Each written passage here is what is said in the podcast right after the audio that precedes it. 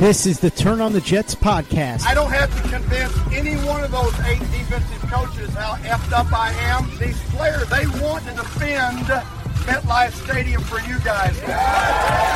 Now, here's your host, Joe Caporoso. What's up, everybody? Welcome back to another episode of the Turn on the Jets podcast. I'm your host, Joe Caporoso, owner of TurnOnTheJets.com. Today, we are going to do a mailbag edition that should drop about a day or so before Jets Cardinals in week five. What could be a more exciting game than that? Uh, as a reminder, subscribe, rate, review. This podcast is available on iTunes, Spotify, and Google Play. And if you have not yet, check out our subscription podcast on Podbean at turnonthejets.bat. Oh, I'm sorry, at turnonthejets.podbean.com. The name of the show is Badlands. Little Friday brain from me there, sorry. Uh, also, stay tuned for some exciting announcements about that show that is going to increase the availability of it.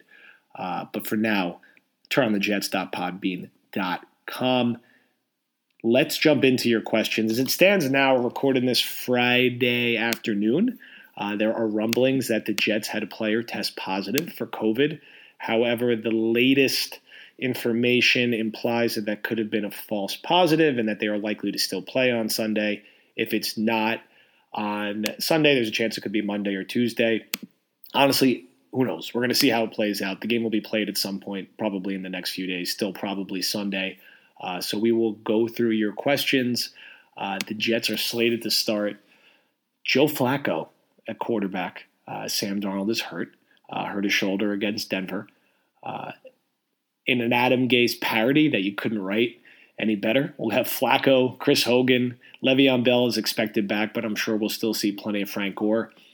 Despite being at home and despite the Cardinals coming across country after losing two straight games, the Jets are seven point underdogs in this game, which totally understandable because the Jets are the worst team in the NFL through a quarter of the season. And I think 0 16 is a real possibility. Now, weird things happen in the NFL the Jets have generally been better, and Adam Gase has generally been better at home compared to the road, where he's been absolutely abysmal. You could basically put an L in for all the Jets' remaining road games. So if they're going to win a game, it probably would come at home.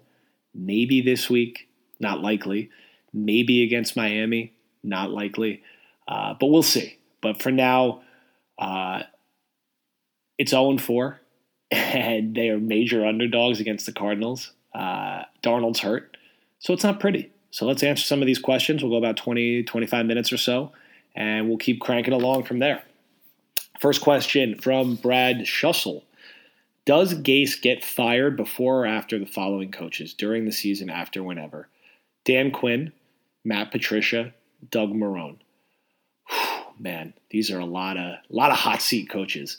It is insane, by the way, that all these three guys still haven't been fired yet. Bill O'Brien kicked the kicked the proceedings off.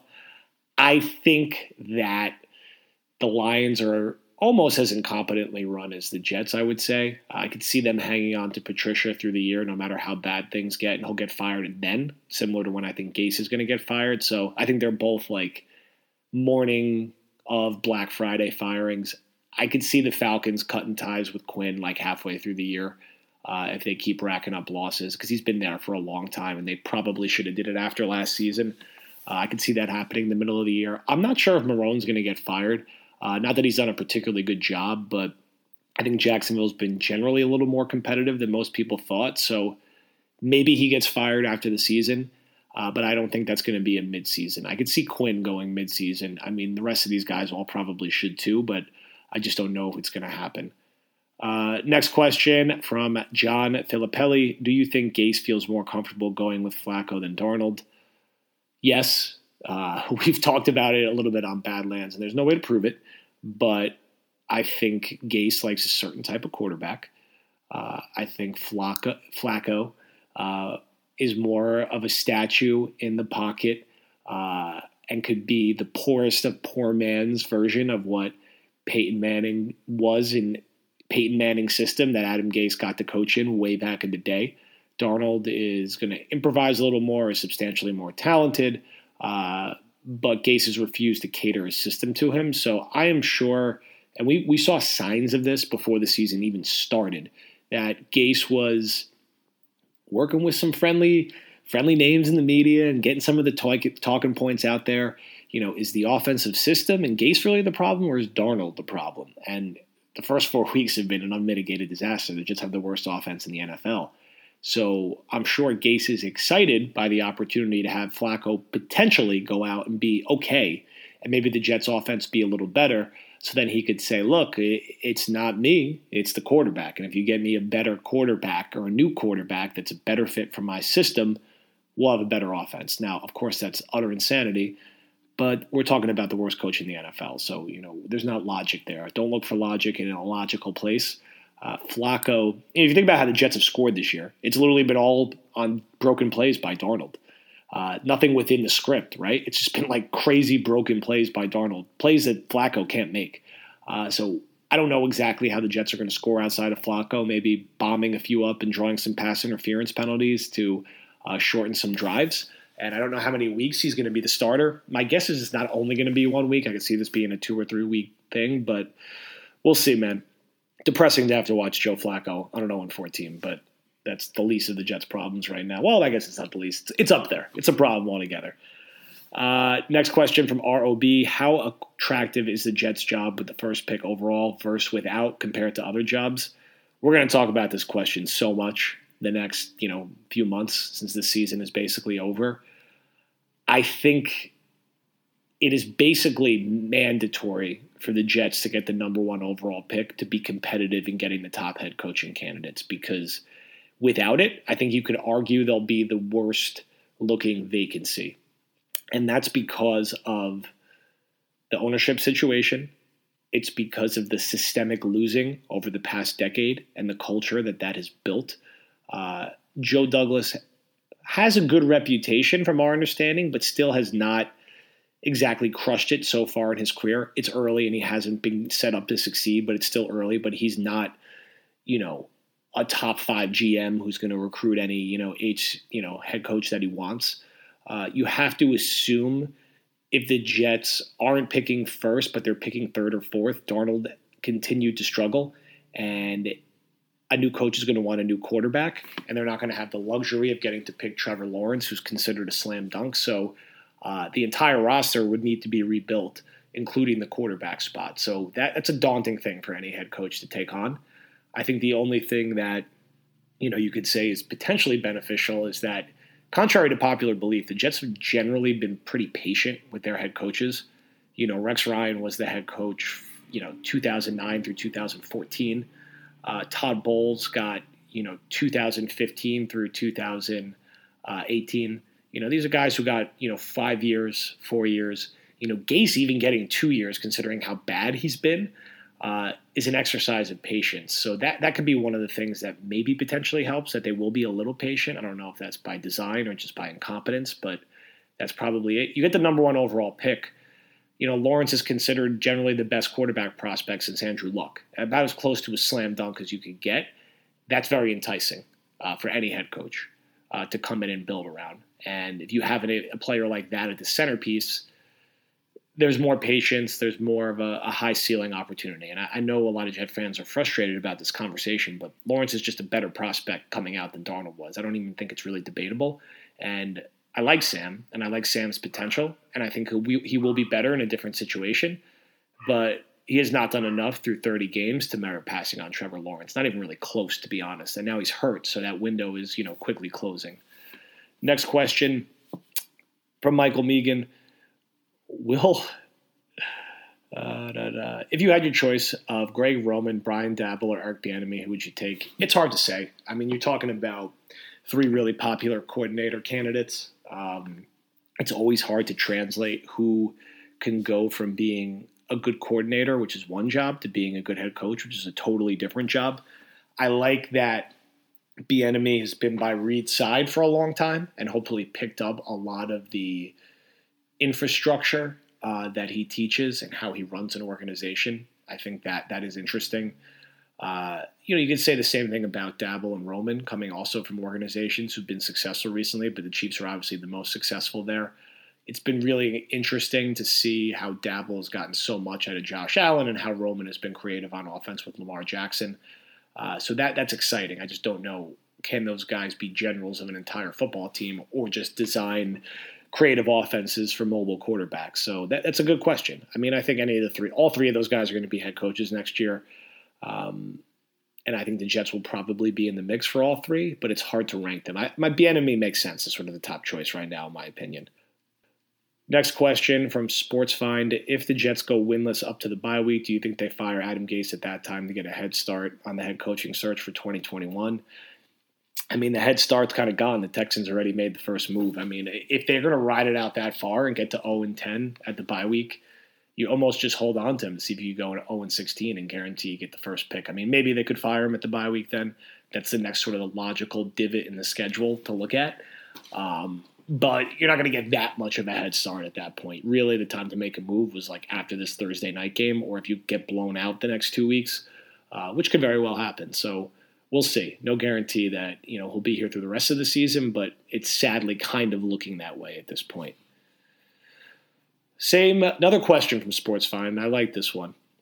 Which Jets QB did you have the most hope for to be the franchise QB, excluding Darnold for the team over the past 20 years? Pennington, I don't even think it's close. I mean, I, I think people forget just how great Pennington was that one year when he came off the bench. It was um, 2002 when the Jets started slow and they went on that hot streak. And I think he threw like, I think it was like 23 touchdowns to six interceptions and like 13 starts or you know whatever whatever he did coming off the bench they blew out the colts in the first round of the playoffs. They were you know tied i think with oakland at halftime in the divisional round and then it all fell apart. But pennington was like one of the best quarterbacks in the nfl during that three fourths of a season where he was the starter. Um, and it looked like he could really be the guy. Uh, he was a first round pick. They had like let him you know sit and marinate in the bench for a few years and uh, you know he was incredible. And then the injuries just started piling up you know, despite that, he had a good 2004. The Jets' 2004 team has slept on, uh, but was a really good team that should have made the AFC Championship game if it wasn't for Doug Brien. They started 5 and 0. They were, you know, a solid double-digit win team.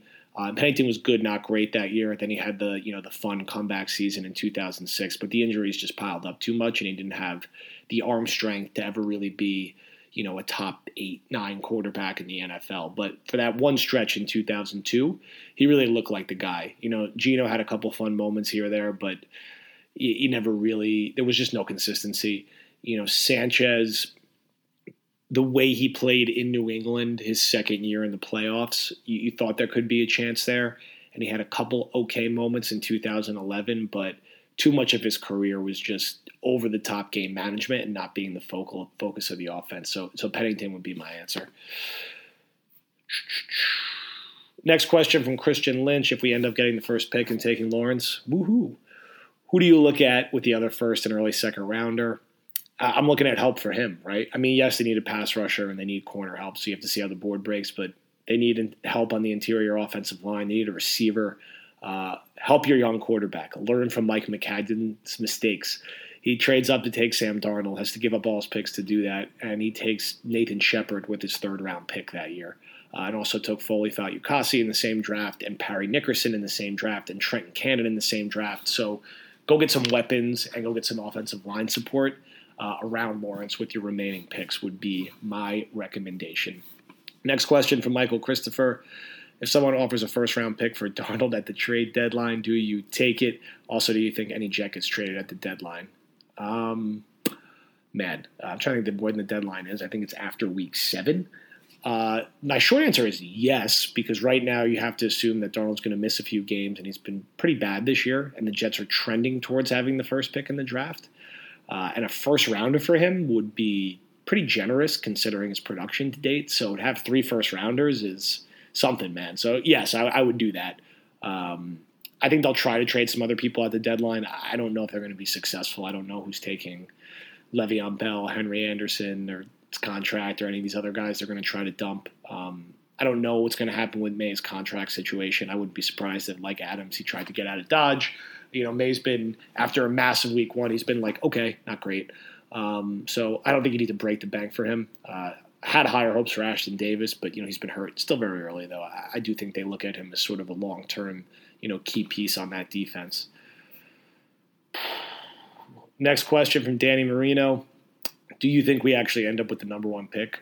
if you ask me today, yes. I, I, actually like. I'm not trying to be hyperbolic here. Like, I really think they have a chance to go 0 16 now, the number one pick. Now, this week scares me a little bit.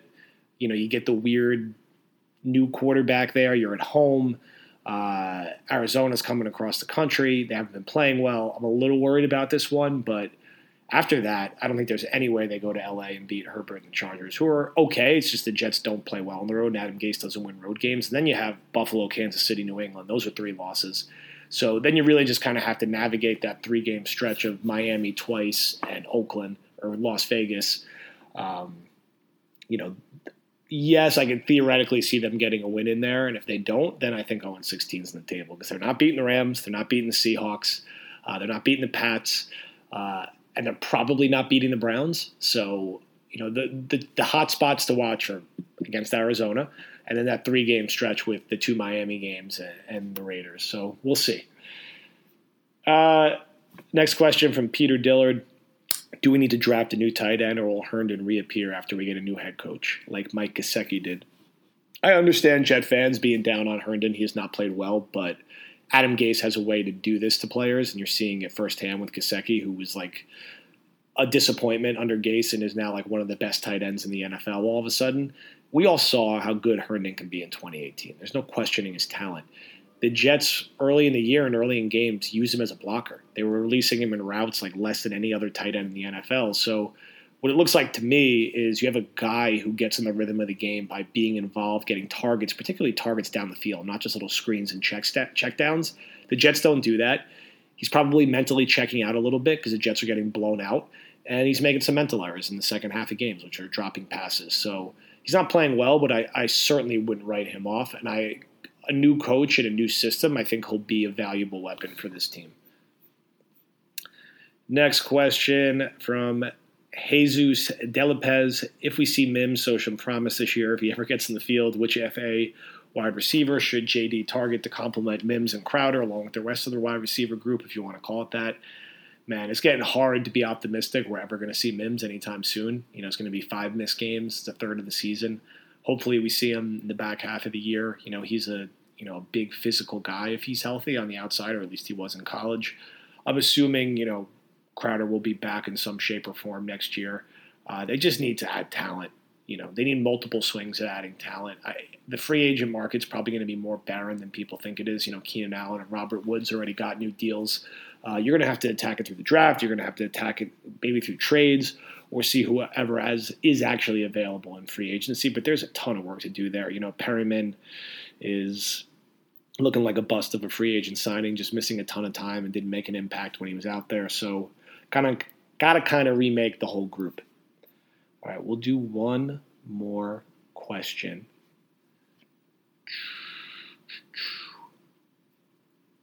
Let's see.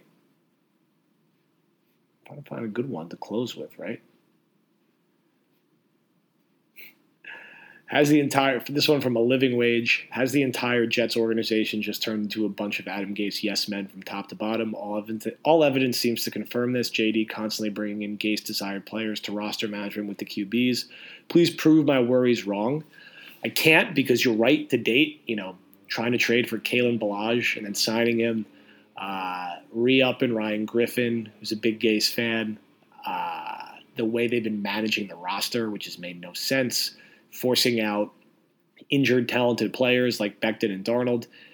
Hopefully, that's starting to change. They cut Ballage. They're letting Sam take a week off to get healthy. I think Becton's not going to play this week either. Either, uh, but he has way too much control in the organization. That's why you got to get rid of him. And you know, each passing week he's here and doing bad things it hurts the credibility of Joe Douglas in the front office too. Like this is their team, and they're the worst team in the NFL. So it's a fair complaint, and we need to see more to prove that your comment is not accurate. All right, thank you everybody for listening. Thank you for all your questions. Uh, we're going to keep cranking along with the once a week format. Uh, make sure you send the questions in on Twitter at jcaporoso. Make sure you check out Badlands at turnonthejets.podbean.com. And we'll be back next week.